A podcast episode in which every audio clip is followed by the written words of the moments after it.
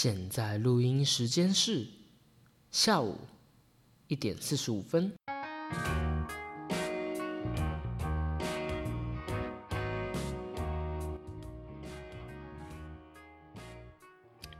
欢迎来到素食料理，为你提供最新鲜的食蔬讨论。我是主持人小 P。嗯，这周啊，是我上来台北的第一周，也是我第一次在台北录音。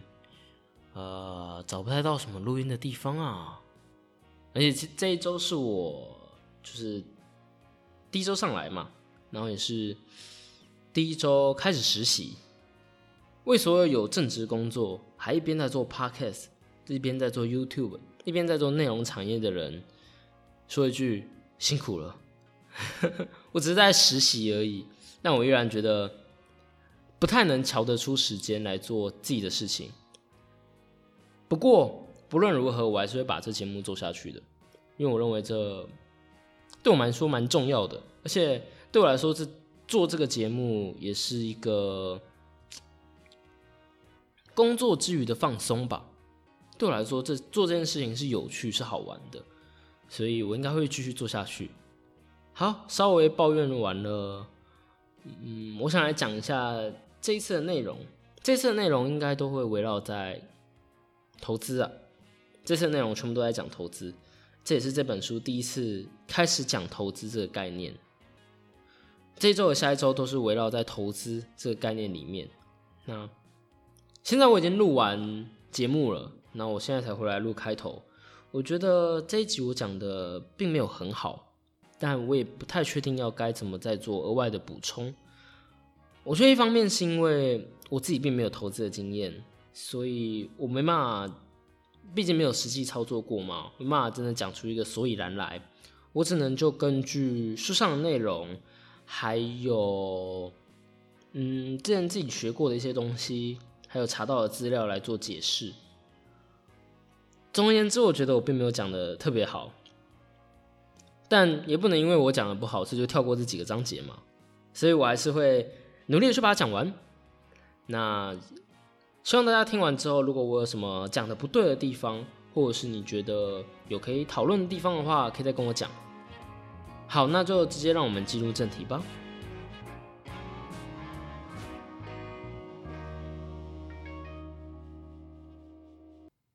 这周我们导读的范围是第三十二章到第三十九章。从这一章开始，这一本标题就写“财富自由”的书。终于要开始讲投资相关的事情了。这本书大概有三分之二章节都不是在讲这件事情，而是要叫你先提升自己应该具备哪些思维，要厘清什么样的观念。那在一开始这一章的时候，作者先讲到了投资是怎么样的一个世界。呃，我想先把话说在前面，因为我自己现在并没有投任何钱在做投资，不管是股票、基金之类的都没有。原因的主。呃，主要原因是因为现在真的没有钱，然后除此之外，我自己是有稍微用一些方式在做模拟，但仅此而已，所以我没有很会，也没有很熟，而且，嗯，我就只以我看过的书，还有我知道的去做发想，而且这本书大部分讲到的是概念，所以是我认为是在投资。做投资之前要先去明白的，嗯，投资当然并不是报一个名牌叫你买哪一间公司就好。所以，如果你不知道你投资的这个东西或是这一个公司怎么赚钱的，那我觉得这是非常非常危险的。好，前言讲完，那回到书上，作者认为投资是一种镜像世界。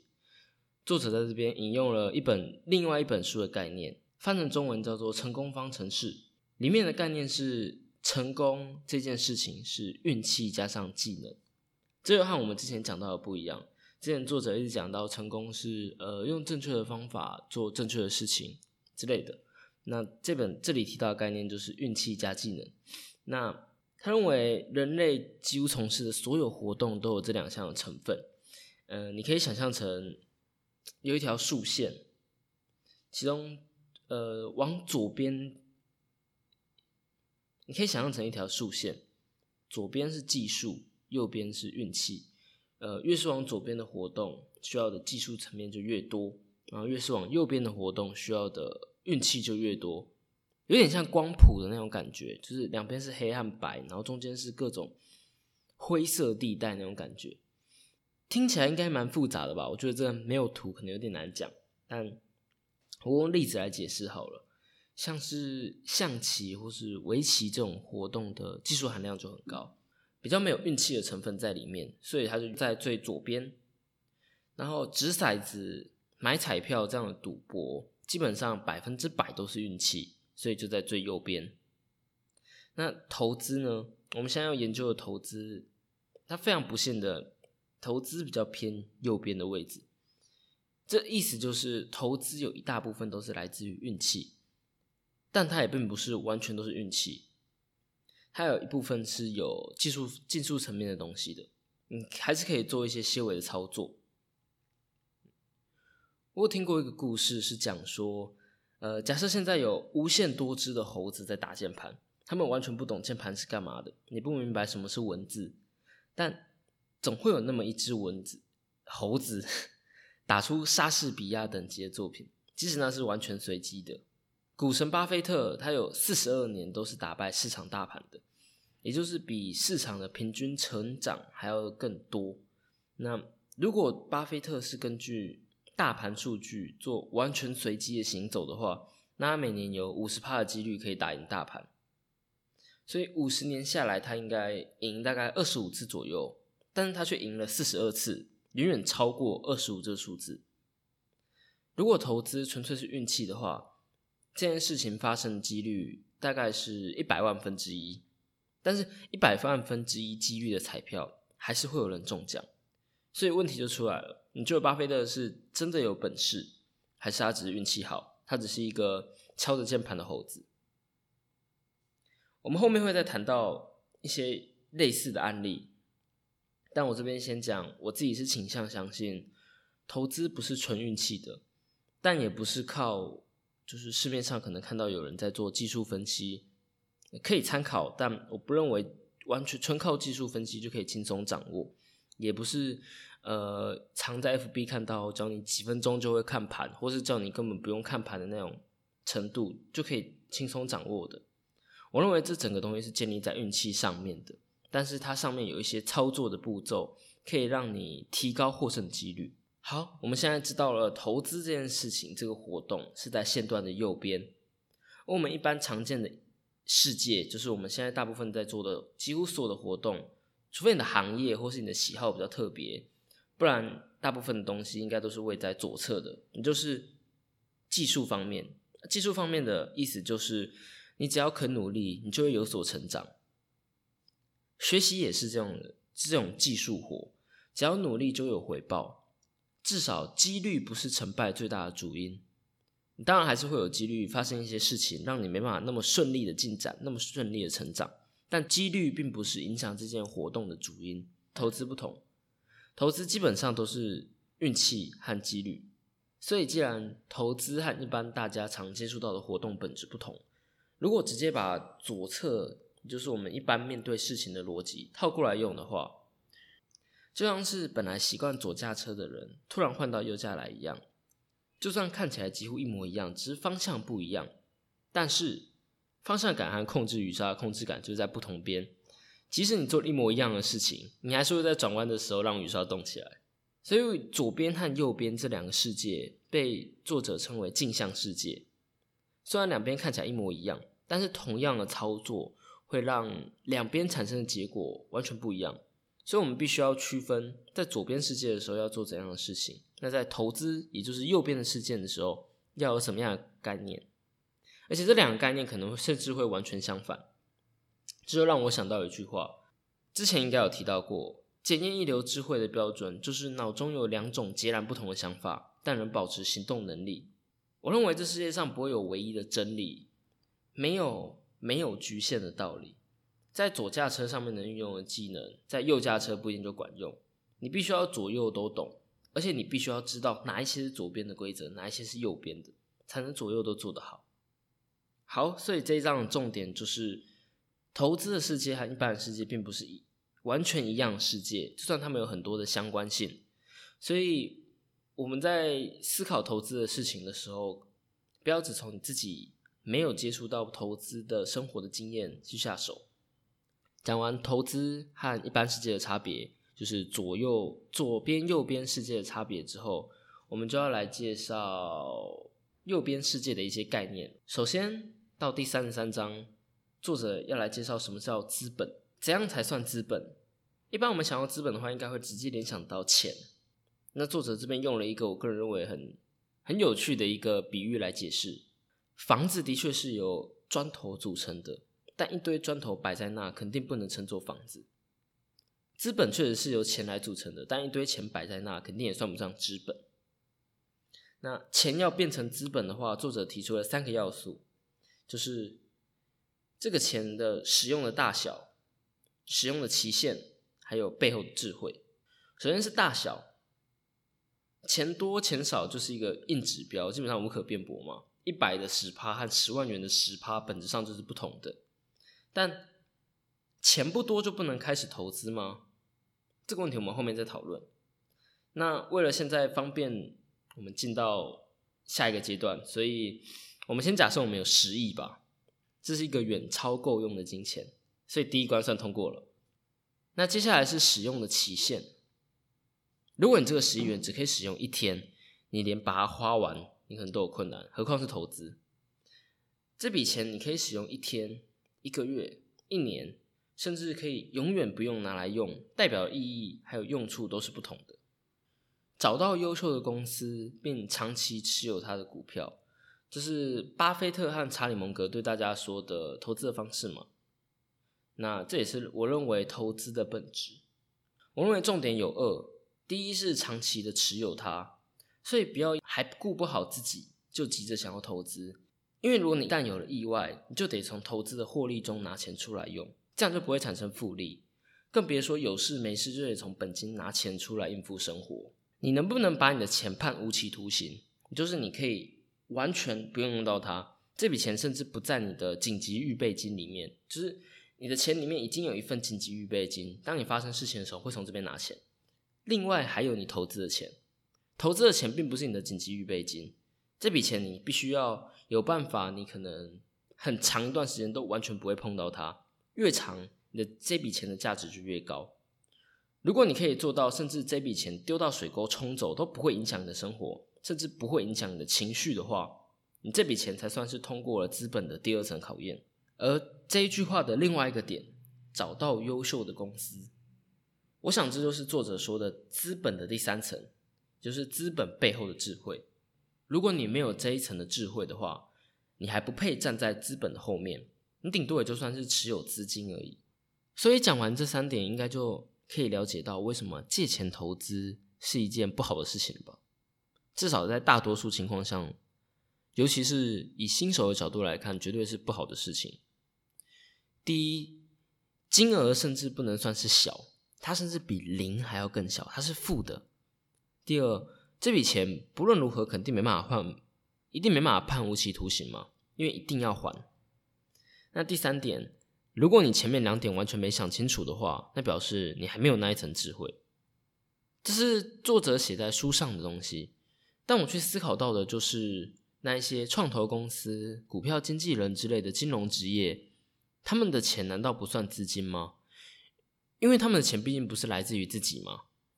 所以第一点，那不是他自己的钱。然后第二，他也没办法把这笔钱判无期徒刑。这是我看到书上写之后产生的疑问。那我自己的想法应该是，如果你有站在资本背后那一层智慧的话，那前面两个点或许就不是那么重要。最重要的就是你必须要拥有那一层智慧。作者也提到了杠杆不是不能做，但是在一开始的时候，就是像我们这样新手的时候，基本上不会用到杠杆，也不要去用杠杆，因为很危险。如果你不知道杠杆的话，杠杆基本上就是你可以用比较少的钱，然后操作比较大的、比较多的钱。那多的这一笔钱可能是从你购买呃购买股票的银行。或者你用什么史蒂夫和戴夫都在用的投资相关产品之类的东西去买，都一样。你是用比较少的钱操作比较大的钱，然后多的钱就是从他们那边拿来的，所以实际上你也是借钱在做操作。所以我认为这三个关，也许最重要的就是第三个关，你必须要有站在资本背后那一层智慧。当你真的拥有那一层智慧的时候，前面两个问题就不会是太大的问题了。接下来第三十四章，你真的没有投资的机会吗？我认为有一句话可以很好概括作者想要在这个章节说到的呃想法：最好的时机是过去。而第二好的时机就是现在。我认为任何时代都有那一个时代赚钱的机会，就算是在社会萧条的情况下，仍有人可以靠着呃做空黄金之类的东西在赚钱。这本书出版的时候是二零一八年，作者在这本书里面就写到了一个他认为显而易见的一个机会吧，也就是 GAFATA。这是一个缩写，其中包括了几间公司，分别是 Google、Amazon、Facebook、Apple、腾讯、阿里巴巴、阿里巴巴。他把这几间公司称为显而易见的机会。我认为在投资这方面的事情上，嗯，我觉得我研究的还不够多，所以我很难说这到底是不是一个真的是那么好的机会，它的风险如何，它的获利如何。但至少就书上所写的内容的话，这几间公司的平均增长率是二十四点四五趴，然后同时期的纳斯达克指数增长率只有十点六六趴，甚至在这几个里面最差的 Google，它增长率都要比纳斯达克指数还要再高五十趴。我不知道这几间大公司到底是如何，或是他们的运作方式，他们赚钱的方式。单看这段时间，这的确是一个显而易见的大机会。不过，就算如此，我依然也不认为你应该就要直接把钱丢进去。我认为，开始投资这件事情，并不是你把钱丢进去的时候才叫开始投资，而是当你认知到投资这件事情对你有多重要，不管是你说在钱，还是说在投资自己，当你认清这一点之后。并开始实际行动、实际学习，你就是在开始投资了。不要急着把钱投进去，先让自己拥有那一份可以站在资本后面的智慧，做好准备。就算作者已经算是几乎算是在报名牌的跟你讲了这几间公司，而这几间公司也明显是风险风险比较低、获利又比较高，甚至基本上很难倒掉的公司。但我依然认为。如果你没有去真的知道这几间公司是靠什么东西在赚钱，你不知道这几间公司它的获利方式是如何，你完全不了解这个产业的话，我依然觉得就这样直接下结论投钱进去是很危险的。这一阵子我在看一本书叫《坏血》，嗯，不知道大家有没有听过？它故事是在讲一间戏骨的独角兽公司。独角兽公司的意思就是它的它是新创公司。但是它的资本价值已经到了十亿美金以上，我记得定义应该是这样子。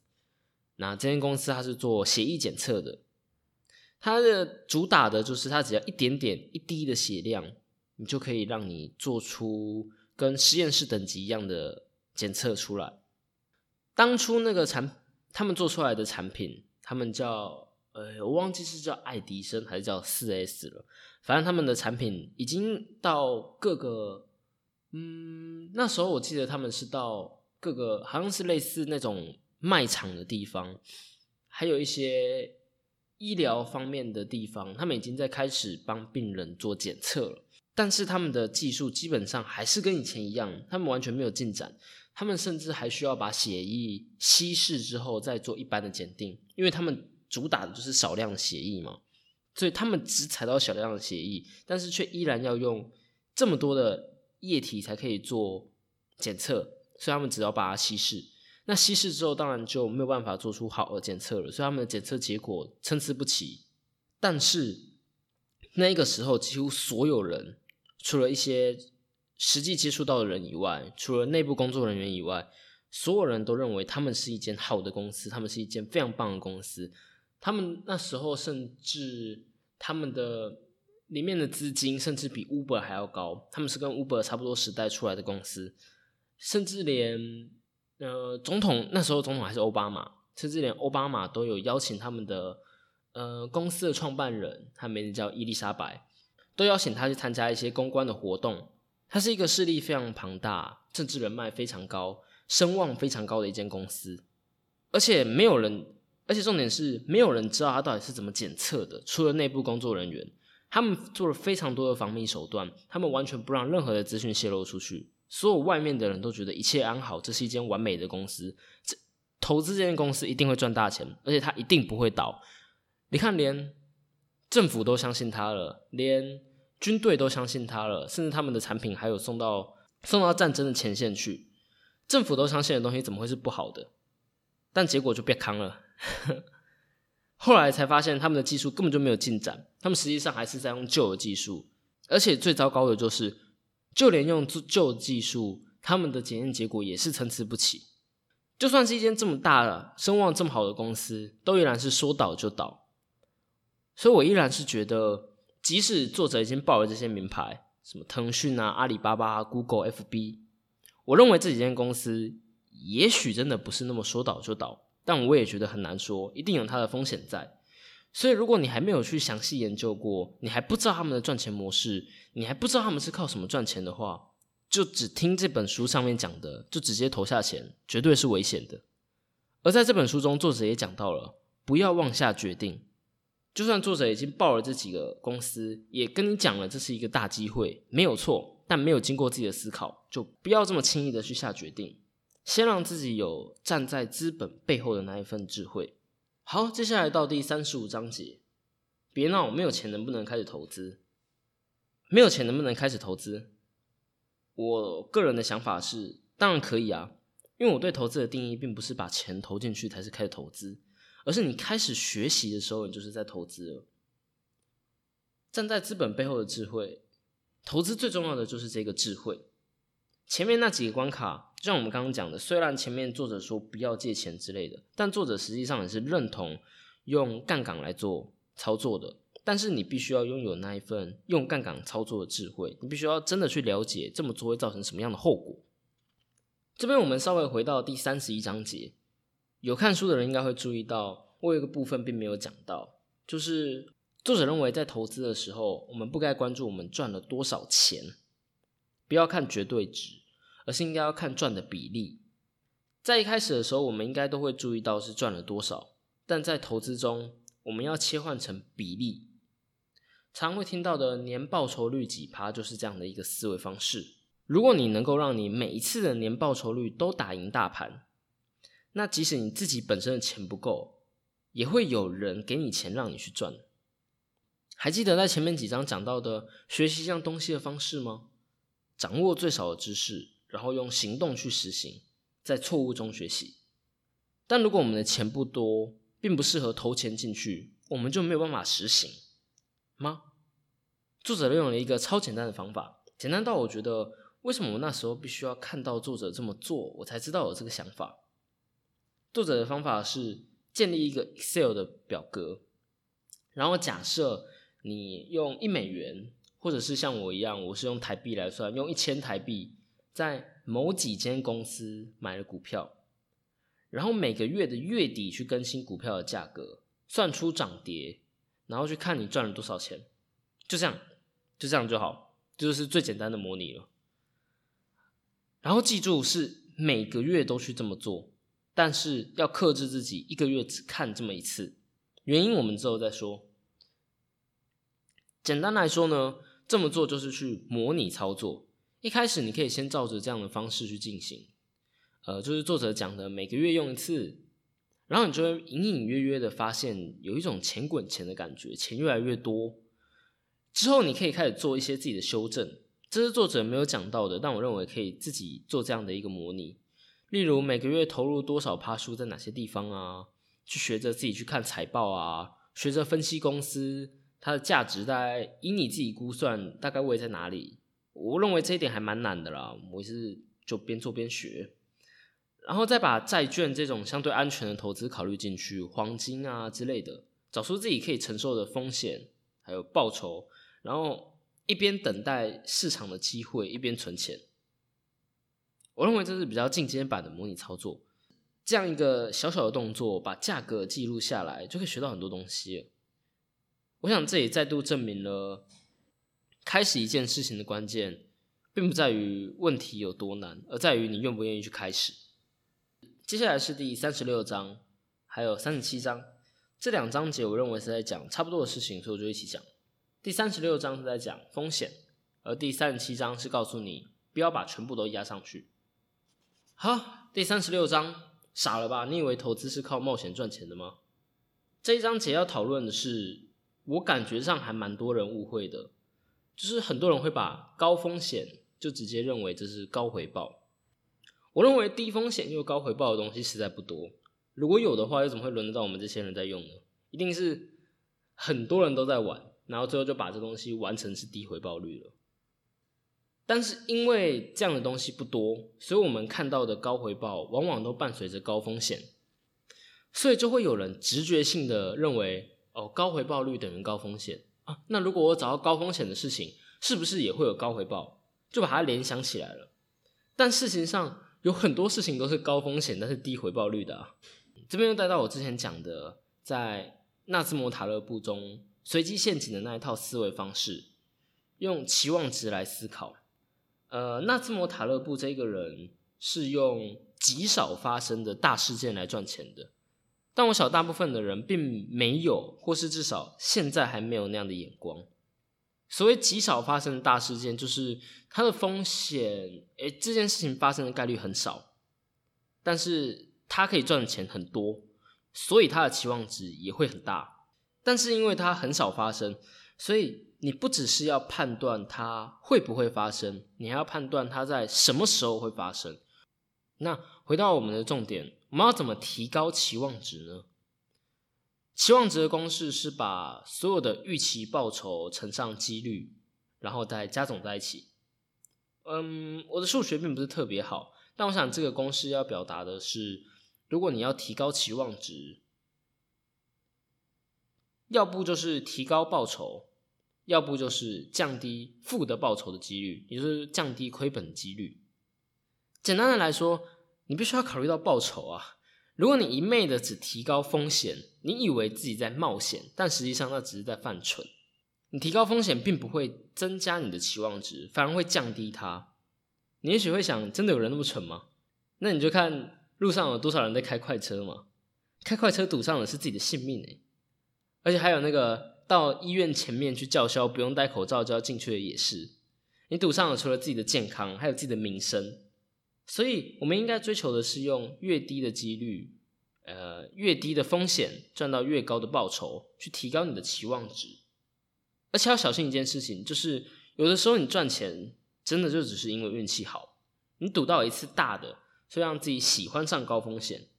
但这时候，请把理智拉回来，去思考。自己一开始的时候为什么要去投资，而不是去澳门首家线上赌场上线啦？还有，我认为非常重要的一点，同时也是我们下一章的重点。下一章是第三十七章，为什么绝大多数人会脑子一热就押上全部？别让自己只能赌这一次，千万不要拿自己的身家去买股票，那不是投资，甚至不可以说，甚至不能说是投机，不能说是赌博。因为你只能玩一次而已，那甚至不是一个好的赌博方式。再完美的投资策略都有全输的可能性。你一定要让自己可以保有下一局还能坐在赌桌上的机会。在这里，我就写到了一个，在这里作者就提到一个我还蛮有兴趣的公式，或者用我自己喜欢的话来说，它是一种模型。这公式叫凯利公式。这个方程式是由约翰·拉里·凯利于一九五六年在《贝尔系统技术期刊》中发表的。呃，这个方程式没有很复杂，但用说的你应该不明白我在说什么，所以我会把它 po 在 HFB，你可以看看公式，或者是你可以自己去上网查凯利公式就可以看到了。是这个公式呢，主要是用在重复性的博弈游戏上面，用于计算。呃，每一次游戏中，你应该投注的资金相对于总资金的比例。而这个方程式的优点就是它不会去让你失去所有的资金，也就是说你可以一直在牌桌上玩。当然，这个公式并不适合直接用在个股票投资上面呢，因为股票投资牵扯到的因素太多了，绝对不是一个简单公式就可以去计算的。如果是的话，市场被破解的话，那我想并不是大家都可以赚到钱，而是大家都赚不到钱。虽然这个公式并不适合用在股票投资上，但这个公式可以让你有个警觉性。根据这个公式，如果你的获胜几率是六十趴，而且你每一次获胜的时候钱都会翻倍。也就是你投一块钱，你赢了你就赚一块钱的情况下，你每一次投入的总资产大概是呃，哎，你每一次的投入，你每一次的投入是你总资产的二十趴的时候是最好的，二十趴哎，那时候看到的时候都觉得这也太少了吧？你的胜率都已经到六十趴，已经超过五十趴十趴了，但是你只能投入总资产的二十趴下去，但没错就是那么少，而且这还是在一切可控的情况下。在赌桌上，你的几率多少就是多少，不会有突然的一个大事件发生。呃，例如突然有人突然有人翻桌，这局不算数，直接把钱全部充公之类的这种情况下，这种情况下的几率非常的少。所以你能赢的几率是多少，你自己是知道的。就算在这样的情况下，你都只投入二十趴。所以在市场这个几乎不可控的情况下，别赌上全部。好，接下来我们进展到下一章。早知道就能赚到更多的钱吗？这一章在讨论先发和后发，抢占先机，先有下手权，在很多事情上都是占有先机的。嗯如果有在打捞的，应该会知道开战角有多重要，被动反开是很危险的一件事情。但后发呢？后发有没有后发的优势？很多人会希望自己早知道一些事情，我也不例外。嗯，如果早点知道大乐透开出来的号码的话，我现在完全不需要去思考未来，我就直接一直买，一直买，一直买，就一直赚，一赚，一赚了。比别人还要早知道一件事情带来的优势是很庞大的，这就是先发。但我想来谈谈德州扑克，不知道大家知不知道这个游戏？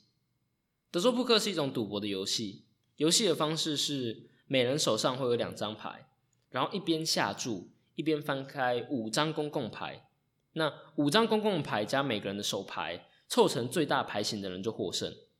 而通常最大牌型都是五张，所以你可能手上两张加台面上三张，凑起来是一个，例如顺子或是同花之类的。那在这个游戏中，你能做的事情就只有下注、加注，还有弃牌。在这个时候，先发的优势就比后发小了，因为先发得到的资讯比较少。因为先发的人就是在你前面那一个人，前面那一个人是先下注，之后才轮到你下注。如果你前面的人每一个全部都弃注，你又是最后一个的话，你就直接拿到钱了。所以这个时候先发并没有很大的优势在，因为你并不知道别人会不会下注。如果别人会下注，那你就多了一个资讯嘛。也许他的牌比较好，也许他是在虚张声势。不管怎么说，后发的人会比先发的人还有更多的资讯嘛，而且。这个时候，先发得到的资讯不但比较少，下注之后也没办法再做其他的操作了。所以后发的优势来自于什么？后发的优势来自于先发的资讯，还有后发的决定权。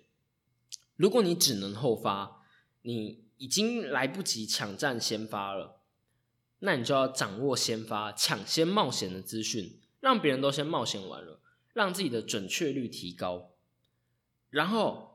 不管怎么说，有一个重点就是你必须要有可以决定的权利，所以你要还要在牌桌上。你是后发，但是你一定要有能下注的权利。如果你是后发，但你已经没有钱了，那你的后发优势也没有用，即使你有再多的资讯也一样。所以重点也许并不是先发还是后发，更重要的重点是要让自己的准确率提高。不管你是先发还是后发。你要赌对了，你才会拿到钱嘛。很多人在之前已经先学到了可能先发的优势，那他可能就会不断的去追求先发。这就让我想到巴菲特的合伙人穷查理查说的：“手上拿着锤子的人看什么都是钉子，他们忽视了早不早的重要性和正不正确比起来根本不算什么。”好，接下来带我们到最后一个章节，第三十九章。为什么没有人可以准确的预测市场价格的短期走向？我认为原因是因为市场的价格在短期上来看是完全随机的，而且时间越短越是如此。五分钟以后，这家公司的股价会上升还是下降？当时间缩短到五分钟的时候，基本上上升和下降的几率各是五十趴，五十趴哎，这样丢几率，这样丢硬币的几率几乎差不多。我不知道你是如何想的，但就我身边的大学的朋友来说，这个规这个概念对他们来说似乎很难接受，尤其是有去参加一些所谓的呃赚钱课程啊，或者是诶不知道投资课程、看盘课程之之类的朋友。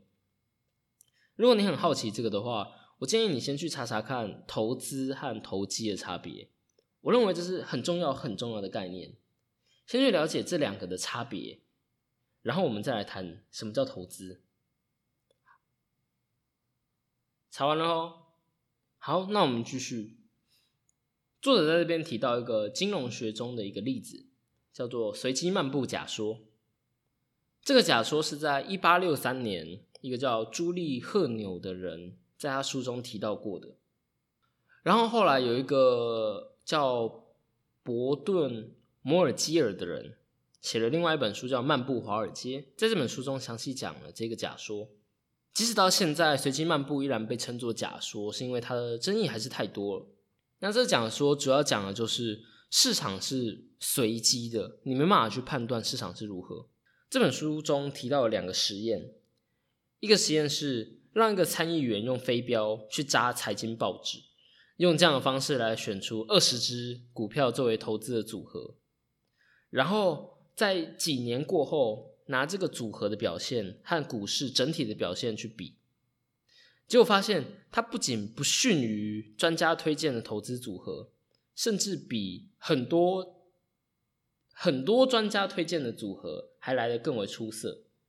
还有另外一个实验就更夸张了，这次选股票的人不是星星，而且使用的方式并不是用飞镖来扎，而是在把星星撕碎的财经报纸碎片里面。名称依然完，名称依然完整的二十只股票，所以可以说这几乎是完全随机的，在选择是哪一些股票了。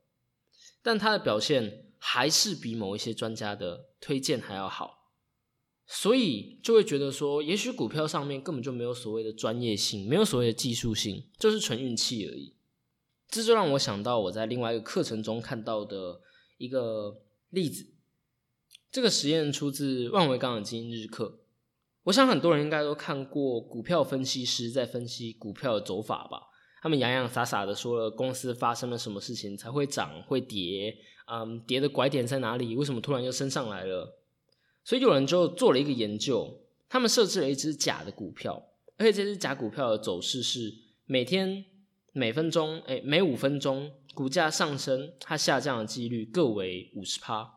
也就是完全随机的，跟丢硬币一样，而出来的走势图拿出来和市场上的股票做比对，完全不会让人引起疑心，而且股评师甚至还可以根据这张完全随机的图，说出拐点在哪，为什么回弹，为什么上涨。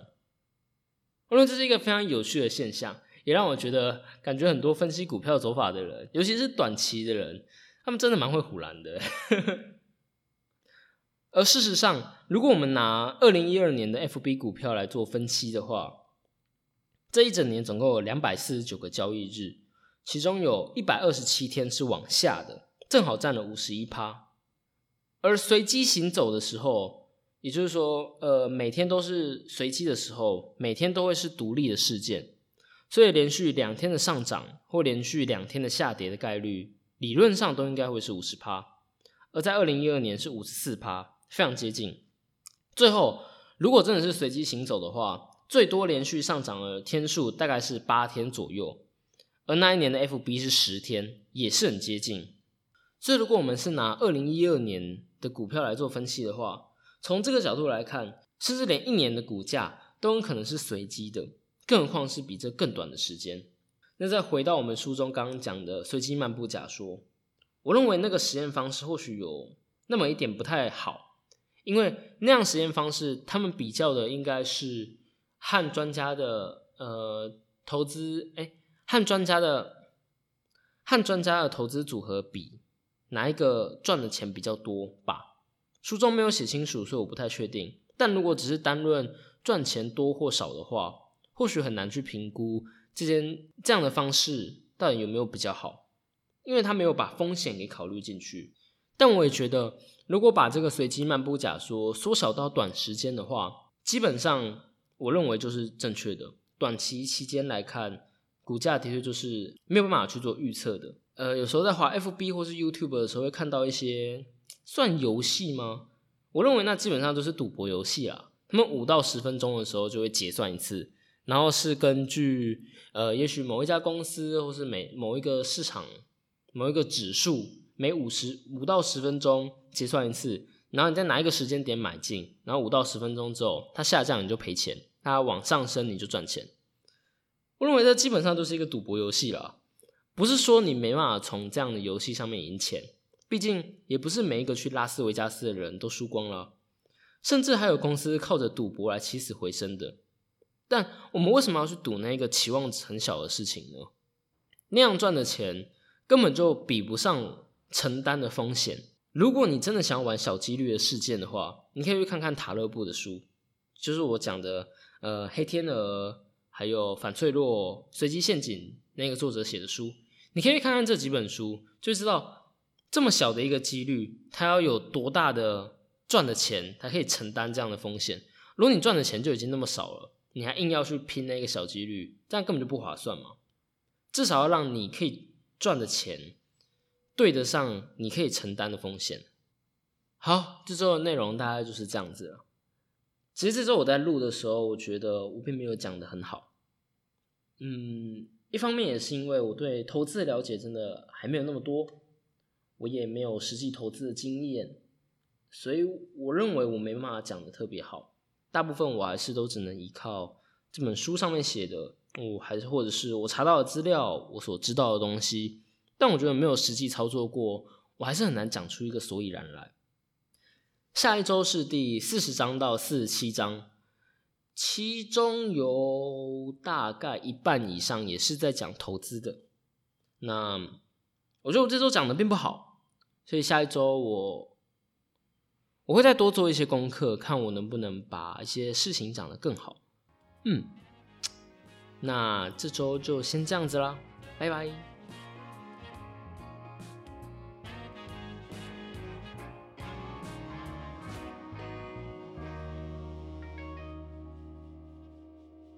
今天的节目结束啦，如果喜欢的话，请帮我在 iTunes、Apple Podcasts、Spotify。或是不管你用什么程式听的，都帮我订阅、按赞。然后更重要的是，希望你可以到 IG 或是 FB 留言，跟我一起讨论这一本书，因为我们是读书会，而不只是说书而已。那我们下周再见啦，拜拜。